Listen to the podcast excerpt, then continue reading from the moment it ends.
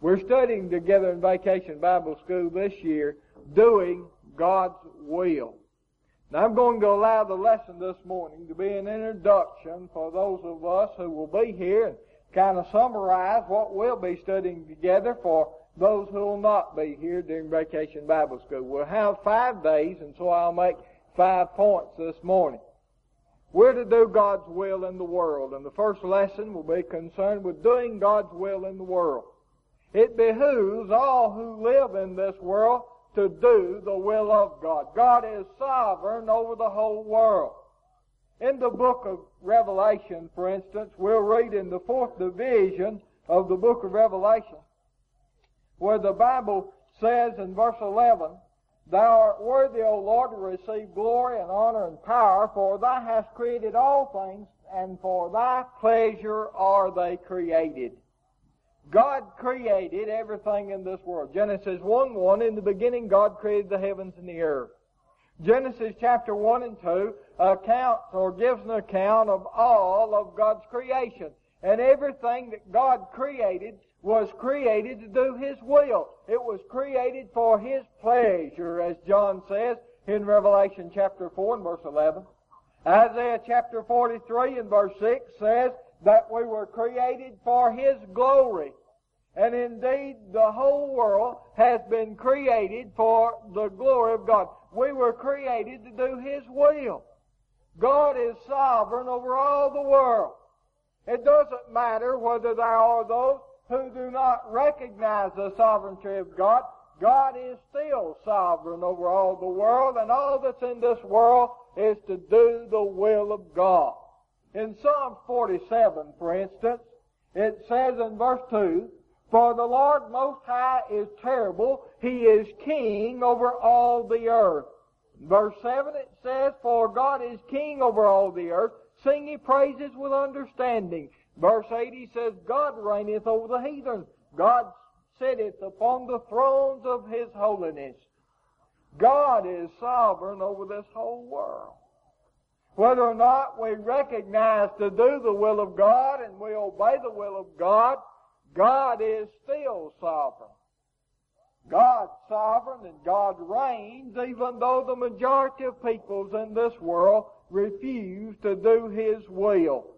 We need to come to know and to recognize that we are to indeed do the will of God. When you turn to the fourth chapter of the book of Daniel, the book of Daniel presents the sovereignty of God.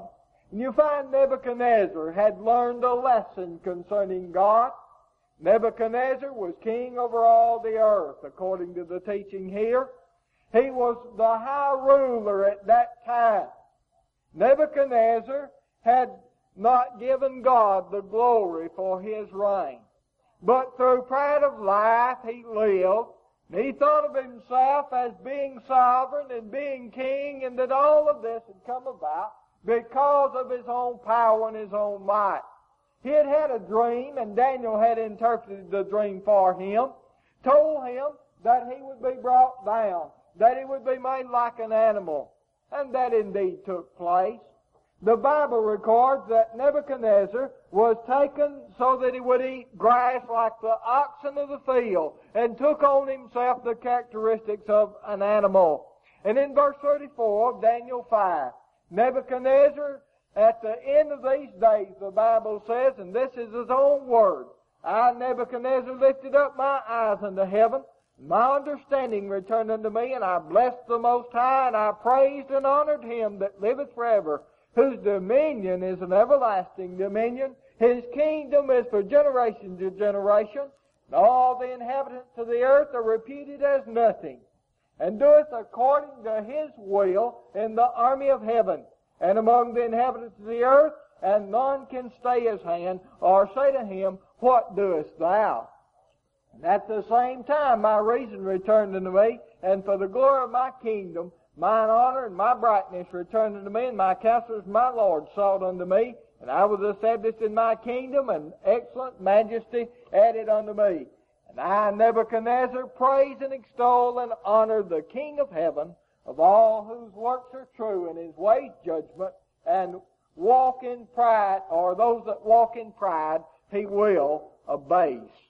Nebuchadnezzar had learned, had come to realize indeed that God is sovereign over all the earth.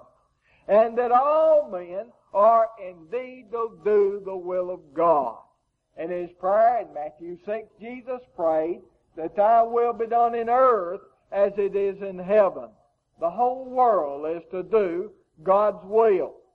Secondly, not only is the world to do God's will, but nations are to do the will of God Almighty. In the book of Proverbs, we find Solomon discusses how that we're to do the will of God when he says righteousness exalteth a nation, but sin is a reproach to any people.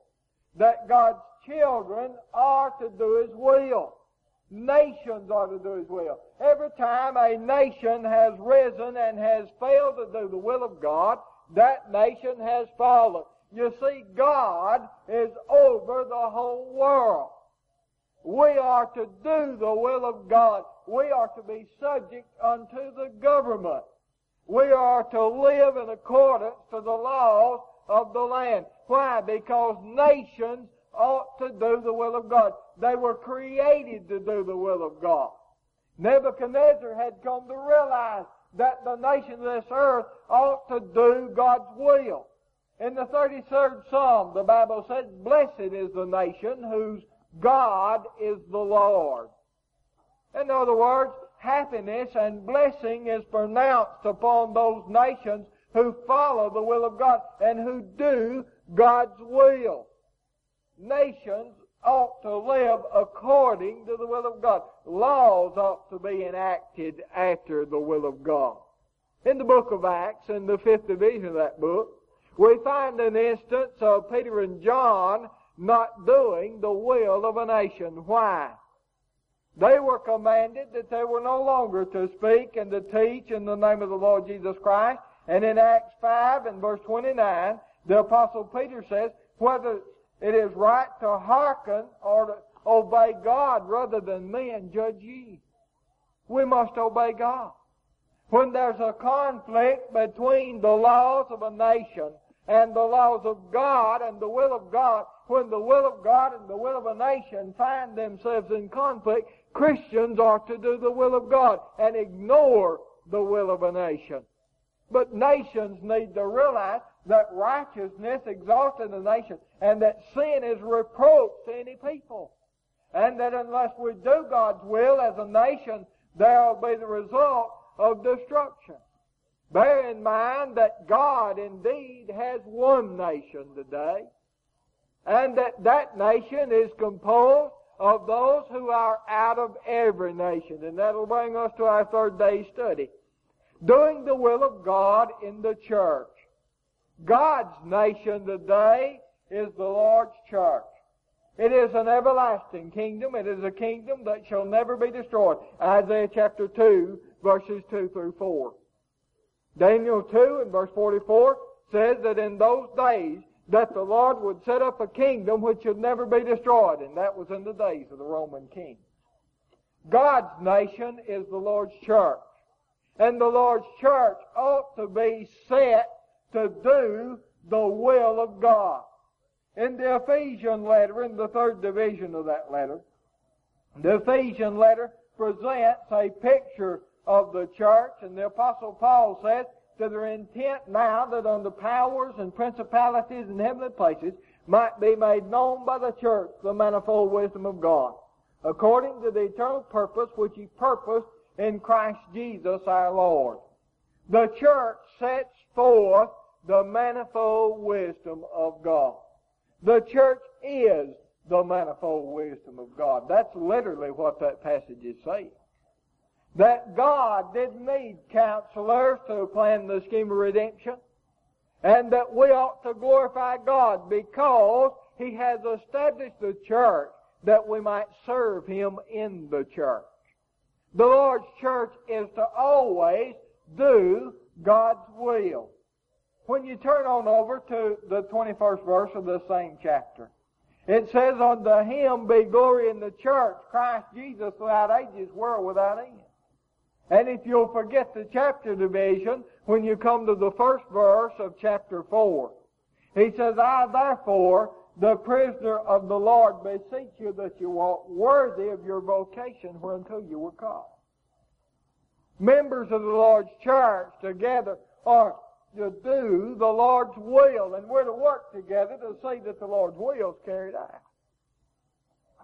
The Great Commission was given in Matthew 28 and in Mark 16 and in Luke 24 so that we as members of the body of Christ might carry out the Lord's will. In Luke 19 and verse 10, the Bible says that Jesus came to seek and to save that which was lost. And we are to carry on the work that Jesus had began. That's what Luke records in Acts 1 and verse 1. The work of our Lord was not finished. He said that He began to do and to teach, not that it was over. When Jesus had ascended to the Father, He was not through.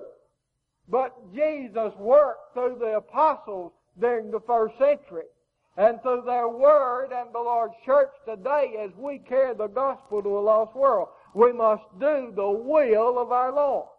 In the book of Philippians, in the first division of that book, in verse 27, he says, Only let your conversation be as becometh the gospel of Christ.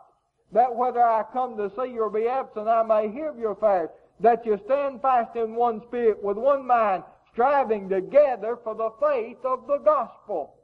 And so here you have the Lord's church as the Lord's church strives to carry on the will of God. In the second division of that letter, beginning verse 12, he says, Wherefore, my beloved, as ye have always obeyed, not in my presence only, but now much more in my absence, work out your own salvation with fear and trembling. For it is God which worketh in you both to will and to do his good pleasure. Do all things without murmuring and disputing, that you may be blameless and harmless, the sons of God without rebuke in the midst of a crooked and perverse nation, among whom you shine as lights in the world, holding forth the word of life. I may rejoice in the day of Christ, that I have not run in vain, neither labored in vain. This is simply saying that the church is to do the will of God. And it behooves the Lord's church to continue to do God's will, to take the will of our Lord, the Bible, apply that to our lives, and teach that to lost, a lost world, a lost nation, to lead men unto the Lord Jesus Christ. And so we'll be studying together on Wednesday, doing the will of God in the church. Then we'll study doing the will of God in the family. God indeed has a will for the family. God instituted the home, Genesis chapter 2. God designed it so that it would bring pleasure to those who were in the home. That the home would be a place of rest. Ruth 1 in verse 9. That the home would be as God intended that the home be. I want to read to you two of the Psalms to show us the kind of home that God intends that we'll have. In Psalms 127 and 128, the Bible says, Except the Lord build a house, they do labor in vain that build it. Except the Lord keep a city, the watchman waketh but in vain. It is vain for you to rise up early and sit up late to eat the bread of sorrows, for he so giveth his beloved sheep. Lo, children are a heritage of the Lord, and the fruit of the womb is his reward. As arrows are in the hand of a mighty man, so are the children of youth. Happy is the man that hath his quiver full of them. They're not ashamed, but they speak with the enemies in the gate. And so Psalms 127 says that unless the Lord is a part of the house, that they do labor in vain that build it. The Lord must control our houses. He must control our actions in the family, our actions in the home. And 128 he says, Blessed is everyone that feareth the Lord, and he that walketh in his ways. In other words, blessed is the man who does God's will.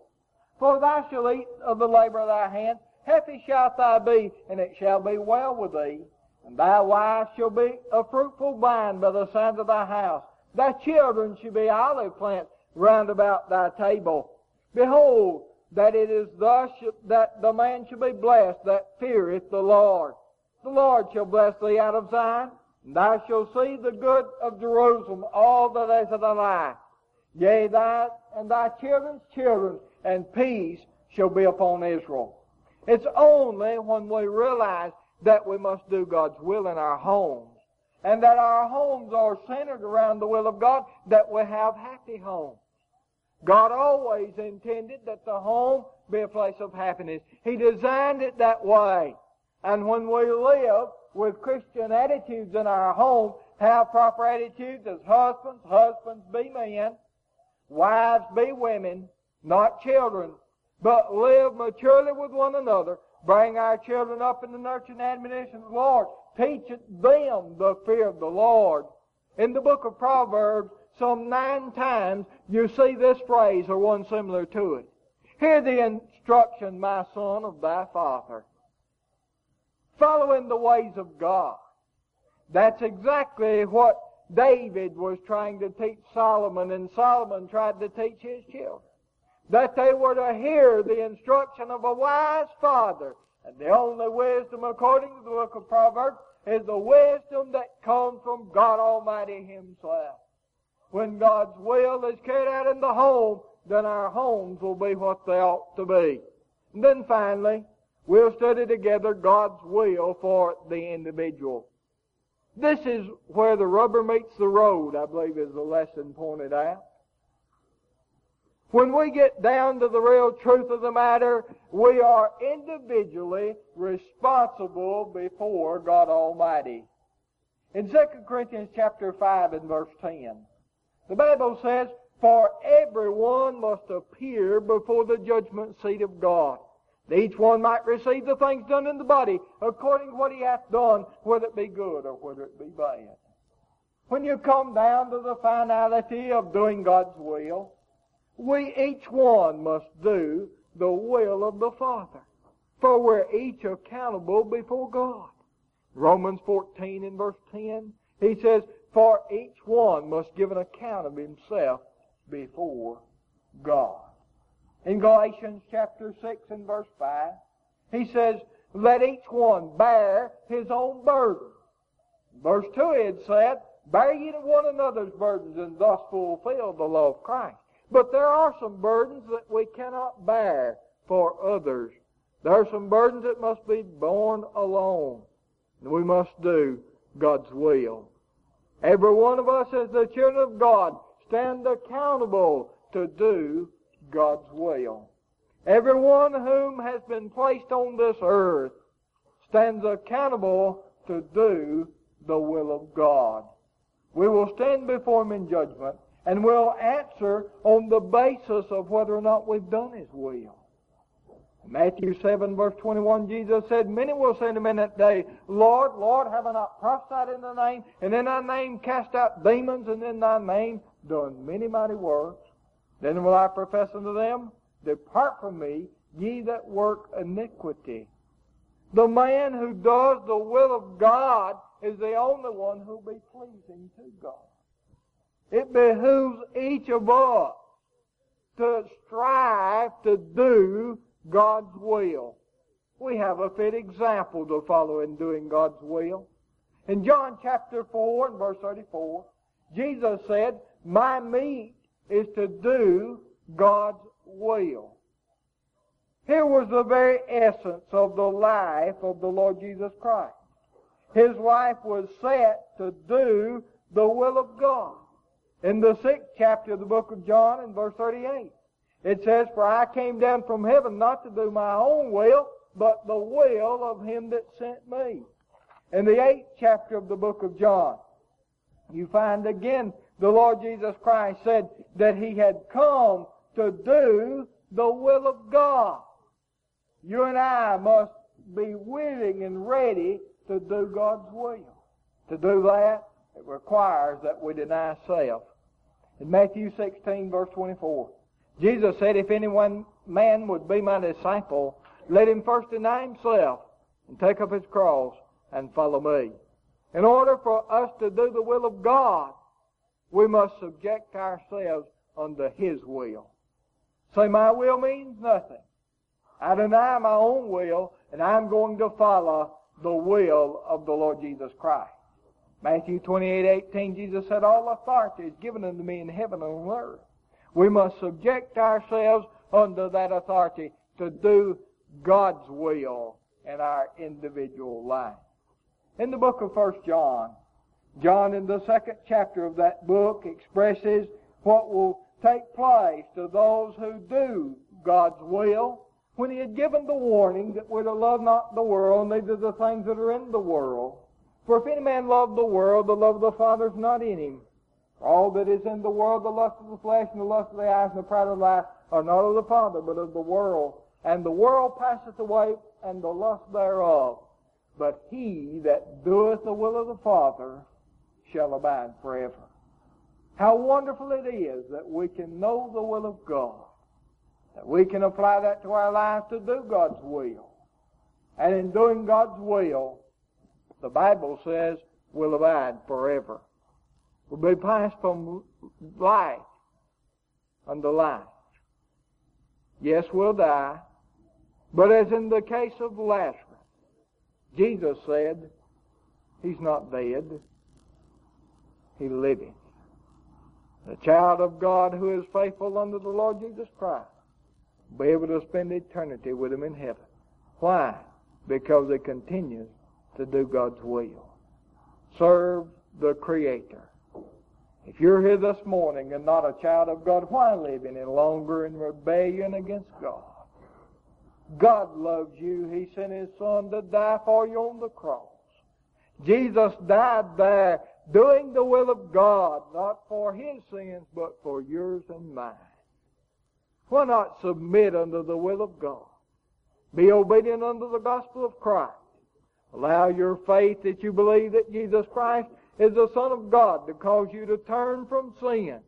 Confess Him before an audience like this morning. Be buried with your Lord in baptism for the remission of your sins. Put on Christ and then serve Him in His kingdom, doing His will all the days of life. And one day when you come down to the end of the pathway of life, you'll be as a faithful servant of our Lord, told, Blessed art thou, enter into the joys of your Lord.